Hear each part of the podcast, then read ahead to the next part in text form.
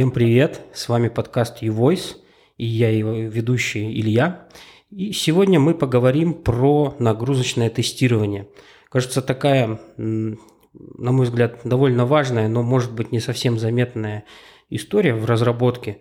Но как бы, когда она есть, она спасает прямо, кажется, очень много выявляет очень много проблем, и поэтому важно, кажется, про нее немножко поговорить. И сегодня я для этого пригласил к нам Анатолия. Это руководитель э, отдела нагрузочного тестирования в Юмане и вообще человек, который это нагрузочное тестирование в Юмане принес в свое время, очень давно-давно. Толь, привет. Привет, я рад всех слышать. Всем большой-большой привет от меня. Слушай, давай, наверное, начнем с того, а, что вообще такое нагрузочное тестирование? Что мы там тестируем? Э, изначально нагрузка – это нефункциональный вид тестирования, который, по сути, показывает, как э, система справляется и работает под большим потоком пользователей, которые к нам приходят. Это или нормальная пользовательская активность, или какие-нибудь большие-большие притоки в случае подключения новых клиентов, или каких-то акционных случаях, например, распродажа или акция. В такие моменты пользователей бывает очень много в очень короткий промежуток времени или не очень короткий промежуток времени. Ну, давай, может быть, сразу так вот на каких-то рабочих примерах, какие последние там задачи, с которыми твой отдел сталкивался? Ну, задач достаточно много разных. Интересные были, например, подготовка к распродаже. Мы частенько помогаем каким-нибудь э, крупным компаниям э, проводить распродажи.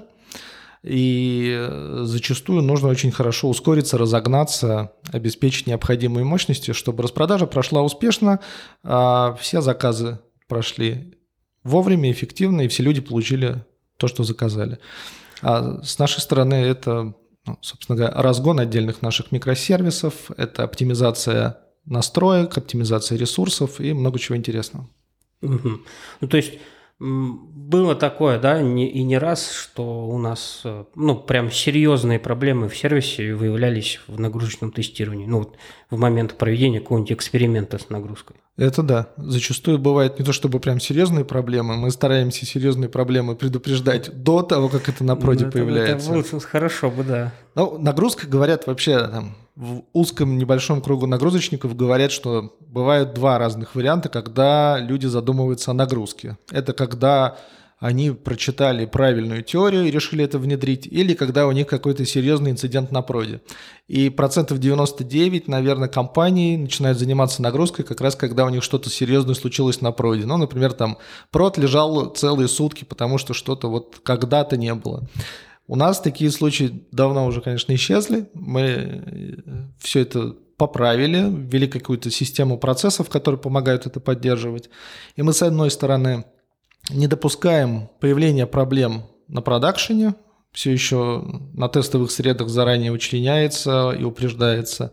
С другой стороны, мы замеряем продакшн, раскручиваем продакшн, делаем его более быстрым по разным направлениям и стараемся его развивать. То есть и до, и после угу. идет вот такая работа. Ну да, у нас же сколько лет, я уже даже не, не скажу, сколько лет вообще нагрузочное тестирование как э, отдел существует, мне кажется, э, около семи. Десять, десять. Да, 10 я да. пришел, у меня сейчас десятый год уже здесь, а до меня еще были первые пробы пера, Наша компания только ставила и смотрела, как наши ближайшие друзья, партнеры у себя нагрузку ставят, какие можно методики, инструменты было перенять. И я пришел как раз вот в самом-самом начале этого пути, познакомился с кучей, э, с толпой, я бы сказал, очень интересных людей из нашей компании и людей, которые помогали нам этот э, процесс поставить из других компаний. И, в принципе, за все эти 10 лет, что я здесь работаю, я каждый год встречаю каких-то новых людей, которые к нам приходят и привносят что-то прикольное, и инструменты, и процессы, и какие-то интересные оригинальные идеи, для которых мы вот сами, может быть, не додумались до этого. Они нам так показали, мы посмотрели, о, очевидный факт, нужно было сделать именно так. Угу. Вот. Здорово. Слушай, давай теперь немножко поговорим про сам предмет тестирования, да, что вот является узким местом, как вы их находите? Самое главное, вот, например, если мы отталкиваемся от идеи, что на проде все плохо, есть какая-то проблема, инцидент, то большую часть нашей деятельности – это расследование. Как в свое время доктор Хаус, он каждую серию расследовал, почему же пациент болен и в чем, в чем это самое узкое место. Вот мы то же самое, как доктор Хаус и его команда, просто люди поскромнее, а мы пытаемся понять, в чем же проблема. Проблемы бывают совершенно разные. То есть э, нам достаточно иногда провести один эксперимент, и мы сразу понимаем, в чем может быть затык, что нужно сделать, чтобы ускорить. Проблемы бывают совершенно разные. Бывают логические проблемы в коде, когда мы потом работаем с ребятами из разработки и оптимизируем написание, там, используем новые функции, какие-то новые алгоритмы, развиваем вместе с ними. Или с ребятами из инфраструктуры мы находим новое железо, например, или как-то подкручиваем скейлинг, оркестрацию – что, что-то, что-то ищем, какие-то новые балансировщики, новые способы балансировки. Или наоборот, э, общаемся с представителями коммерции, бизнеса и решаем вопросы, может быть, не техническим способом, а с помощью переговоров, договоренностей. И бывает, снижаем или повышаем нагрузку через переговоры. Переговоры тоже хороший инструмент э, специалиста-нагрузочника. Нагрузочный тестировщик, да. Да, да, нужно уметь говорить и общаться. Ну, это да, согласен. Ну, вот э, все же мне интересно, что такое вот эксперимент, да, что вы конкретно делаете, вот чем занимается специалист? Допустим, я пришел, да, да. Э, к вам, говорю, ребята, у нас, э, не знаю, э, очень медленно отдается обвязка угу. нашего сайта. Да, такое было, ты приходил к нам, да, я, я да, помню. Вот я давай, давай рассмотрим, что дальше-то с этим делать. А, Формально все очень просто. Ставится задача на нашу команду, команда берет ее в работу, и дальше мы смотрим, что же нам сделать. Обычно мы должны повторить поведение, восстановить эту ситуацию на той среде, где проблема была, а, собственно, зафиксирована. Если это делать бережно, то начинаем с тестовой среды. Если у нас там все получается и проблема воспроизводится, то замечательно, мы вносим необходимые правки любым доступным нам способом, и потом выкатываем на прод, смотрим, как там если по каким-то причинам у нас дев-среда и прод вот в этом конкретном месте отличаются друг от друга, то мы можем после теста или, может быть, сразу идти на прод и проверить это все там. Посмотреть, может быть, действительно проблемы в окружении именно продовском, именно там нужно что-то подкручивать. Угу. Ну, все же раскрой немножко, Эм, что, что делать-то? Ну, то есть, условно говоря, да, если это обычный там тестировщик, он просто идет, открывает сайт, нажимает в браузере F5 и, и смотрит тайминги. Инженер нагрузочного тестирования, он что делает? Он смотрит на то, как система работает во взаимодействии со всеми ее частями, под большим потоком конкурирующих между собой запросов. То есть, по сути, когда много пользователей вот в эту дверь одну пытаются продолбиться. Прям как во время этих черных пятниц. Все эти угу. видео на YouTube, еще где-то, где люди ломятся, берут телевизоры. Да, да. А у нас это все вот в виде запросов, в виде подходов э, реализуется через какие-то инструменты, которые позволяют это эмулировать. То, то есть, есть есть какой-то генератор трафика, да, то есть, ну, какой-то инструмент, который эмулирует вот да. Э, большой поток пользователей. Да, можно определиться, взять какой-нибудь генератор трафика. Мы изначально вот 10 лет назад начинали на простейшем, Gmeter, он очень удобный, он э, с графическим интерфейсом, и даже вот такой дурак, как я, может взять его и быстро пощупать. Так раз-раз-раз, а, накидать, там есть функция даже прекрасная, записать поток трафика, и потом просто его продублировать, даже не разбираясь в каких-то деталях. Слушай, а я тоже этим как-то пользовался, когда еще веб писал, да. А, пользовался, чтобы, ну да, какое-то тестирование провести небольшое. Там самая большая проблема задач. была э, его заставить взаимодействовать с браузером. То есть вот это mm. проксирование настроить через Gmeter, чтобы он записал грамотный дамп, который потом можно было воспроизвести. Ну, в общем, после Gmeter мы, конечно, ушли сильно дальше, и сейчас написали всякую обвязку, много разных интересных сервисов, потому что наша система развивалась, появлялось множество микросервисов разных, э, интересных, и повышались, ну, как-то ставки. Ну, то есть, правильно я тебя понял, нагрузка, вот нагрузочный инженер, он помимо того, что на Gmetry может тест написать, он еще и код пишет, микросервисы разрабатывает. Да, вот слово инженер вообще прекрасное. Ну. Я воспитывался в этом в советской семье такой хорошей, советской учи, учителя и врачи. И, соответственно, они всегда были вокруг рядом, поэтому представление о том, что ты инженер, это вот Первое, если ты инженер, значит, ты отвечаешь за все.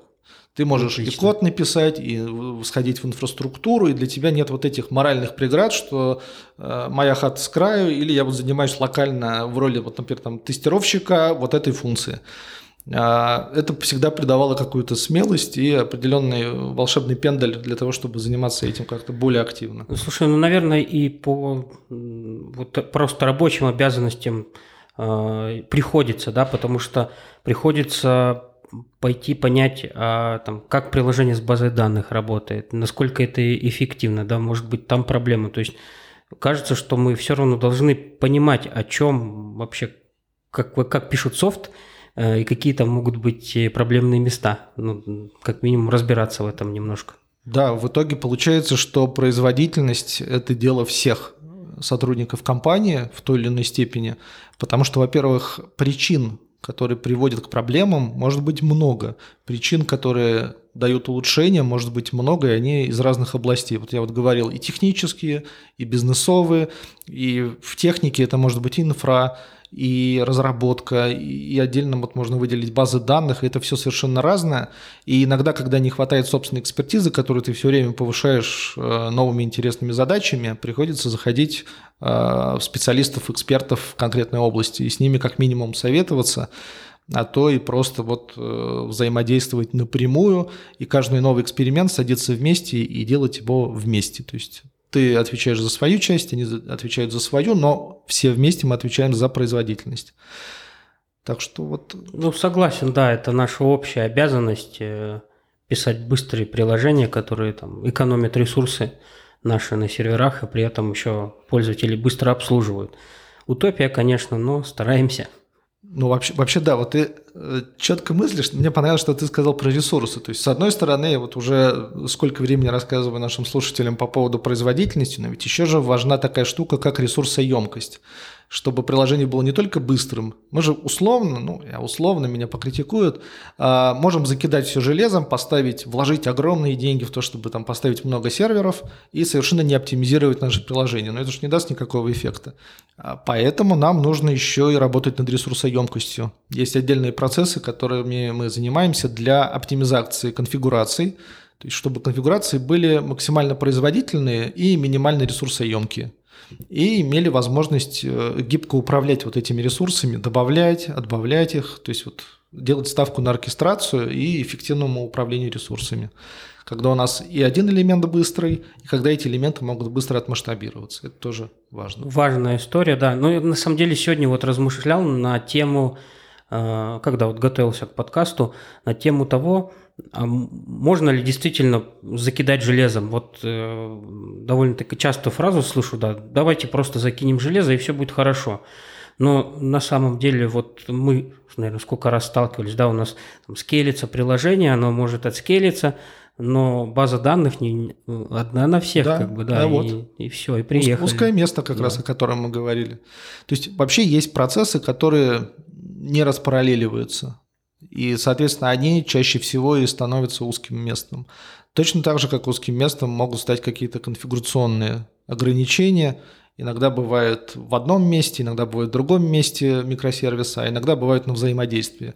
Поэтому мы формально еще занимаемся вот этой интеграционной проверкой какого-то процесса, но просто под большим потоком.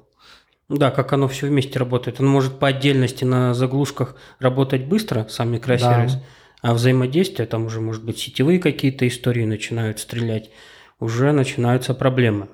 Иногда к нам приходят вот не только разработчики ПО, но и ребята, например, из э, службы безопасности и просят проверить новые сканеры безопасности или новые фаерволы на то, как они будут влиять на производственный трафик, что ли, так, э, на нашем продакшене. То есть, кроме того, что есть э, логика и железо эту логику поддерживающую для наших клиентов, есть еще всякие системы мониторинга, системы безопасности, отчетности и так далее. И они тоже влияют, во-первых, на работу пользователей, а во-вторых, они сами по себе тоже интересный объект для того, чтобы их как-то разогнать, подтюнить, оптимизировать. Это тоже всегда по-разному, и всегда интересно. Ну и хотя бы понять, насколько они повлияют на тот или иной микросервис, куда они ставятся, и насколько ему будет О, да. Э, меньше ресурсов да, теперь да. выделяться. Согласен, да, история тоже важная. А, слушай, еще такой, наверное, вопрос задам. Давай. А, что вообще сейчас э, в нагрузке, не знаю, какие видишь ты тренды? Что нового происходит? Сейчас... Что мы нового делаем? Нагрузка, в том числе у нас, развивается по-разному. Потому что есть люди, сторонники классического подхода, когда нагрузка, она только на тестовой среде, когда она не ходит на продакшн, когда она подразумевает прогон большого числа тестов, даже там, где это не нужно, потому что у нагрузки покрытие, оно специфичное. Ты не обязан покрывать какие-то процессы. Ты должен покрывать только реально используемые. Нет смысла вкладывать ресурсы в какие-то процессы, где условно там один запрос да, в те процессы, которые да. мы ожидаем, что пойдет большое количество пользователей. Да. да. Это всегда такой элемент э, точечного исследования, всегда элемент э, точечного тюнинга. Страницу, там, не знаю, с документацией о компании, например, наверное, нет смысла. Ну, э, скажем так, в последнюю, последнюю очередь. последнюю очередь, да. В последнюю очередь можно посмотреть. А так вот, э, я бы сказал, что те нагрузочники и у нас, и на рынке, которые пытаются развиваться, они, во-первых, повышают свою экспертизу горизонтально в рамках э, того, чем занимаются в компании. Мне, например, поэтому вот спустя 10 лет до сих пор интересно каждый раз новые задачи. Разные продуктовые команды к нам приходят, пытаются что-то узнать. А, разные отделы, как я уже сказал, тоже приходят со своими какими-то проблемами. И каждый раз эта проблема интересная. Ты как будто смотришь какой-то хороший сериал. Я вот доктора Хауса упоминал. И каждый раз тебе приходит, и кто убийца, где узкое место. И ты каждый раз с нуля строишь какой-то вот э, новый интересный для себя эксперимент. А иногда требуется развивать какие-то новые скиллы, мы стали немножко разработчиками, стали писать код, мы стали немножко девопсить, потому что для наших сервисов, которые мы разработали, потребовалось что-то, что ну, позволяет их запустить.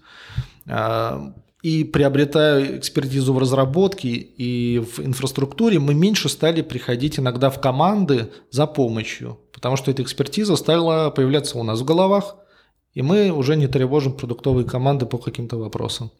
Это вот, я считаю, тренд и у нас, и на рынке. То есть нагрузочники, они стали стремиться вот в сторону, не знаю, там SRE, может быть, инженеров, э, развиваться многосторонне.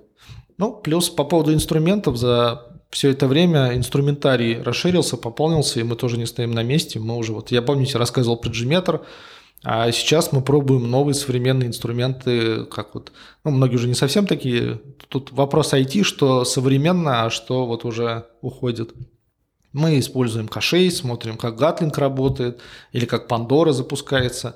То есть мы стараемся себя не ограничивать в своих экспериментах способами, методами и какими-то конкретными наборами утилит для каждого интересного индивидуального эксперимента мы стараемся подобрать оптимальный набор инструментов. Конечно, есть наиболее клевые и наиболее удобные нам. Но если этого требует исследование, мы спокойно подключаем что-то новое. С этим проблем никаких Что нет. нам надо.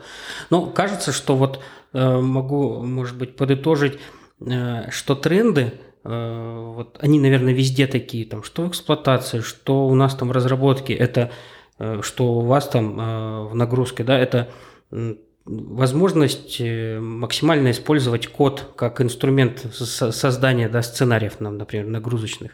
Да. Вот, потому что это банально проще поддерживать, передавать знания друг другу проще, и, соответственно, быстрее мы можем дальше развиваться, да, как-то лучше поддерживать эту базу сценариев, нежели там, если взять сценарий на Gmetre, они, по-моему, в XML файлах. Да, О, да, это отдельная боль, как можно с ними э, работать, особенно на большую аудиторию. То есть они хороши были для того, чтобы новичкам начать с них. Но мы уже вроде как не новички, и нам хотелось бы чего-то более прозрачного, более удобного и более распространяемого, как ты сказал, чтобы распространять и делиться с этой экспертизой с командами. Слушай, а Можешь э, вот в завершении нашего выпуска, да. не знаю, какую-нибудь интересную историю, связанную с нагрузкой, рассказать, э, не знаю, может быть, какие-то истории про э, продакшн или про какие-то твои наблюдения в целом из практики.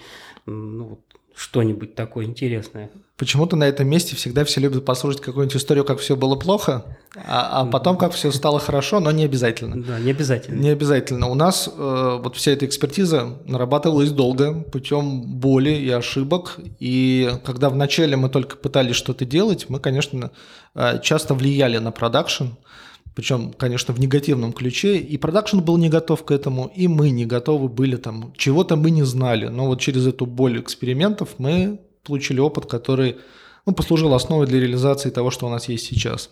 И я даже не помню уже, когда мы последний раз хоть как-то негативно влияли на прод, может быть, год 2016 это было, и то косвенно. А, в итоге самый такой, наверное, плохой был сценарий для нас. Мы часто проверяем не только себя, но и связки с нашими партнерами, а, с разного рода и банками, и магазинами, которые с нами взаимодействуют. И вот как-то мы готовились к очередной распродаже, в которой мы участвовали, и решили проверить вот эти связки. И случайно в нашу интеграцию с клиентом закралась одна ошибочка. Мы проверили 10 тысяч параметров, и все было правильно. Но один параметр мы не смогли проверить, он был условно недоступен для нас. И запустили огромный поток трафика, практически реальных ресурсов. А каждая транзакция стоила несколько рублей условно. И мы э, провели больше миллиона таких транзакций. И спустя какое-то время нам выставили счет.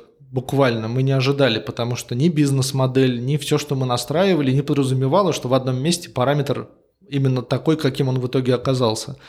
И это оказался параметр, который нам фактически в пять раз поднял стоимость одной транзакции. И, ну, условно, на десятки тысяч э, денег разных э, нам выставили счет который мы потом обратно откатили, но доказывая, показывая, что это были исключительно это не настоящие, не настоящие, да, не настоящие, они как бы настоящие, но не совсем настоящие транзакции. Ну да, такое, конечно, ну это, наверное, с одной стороны и некоторый страх тестирования на продакшене, но при этом мы все равно понимаем лучше, как работает продакшн. Ни одна тестовая среда такого эффекта не даст. Да, потому что условно кто-то сказал, что измерять что-то на дев-среде, на тестовой среде, это как э, лечить брата-близнеца по его второму брату. Потому что это совершенно разные люди, хотя очень похожи. Хотя иногда очень прям, да. прям очень похожи. Вот, но вот тот негативный сценарий позволил нам достичь результата. То есть результат был все равно получен. Но, правда, вот цена была немножко долгих переговоров, как да. я уже говорил. Адреналиновая история. Немножко. Ох, да, адреналин я помню, да, да, да. Я помню, письмо пришло, и так это внутри все замерло. Один из самых запоминающихся моментов в моей жизни был вообще. Блин, э, спасибо за рассказ.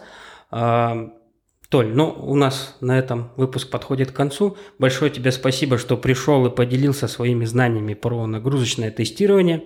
И ребятам тоже спасибо, что послушали подкаст. Да, спасибо, всем хорошего настроения. И, возможно, до следующей встречи зовите еще. Есть много о чем рассказать. Отлично, услышимся. Хорошо.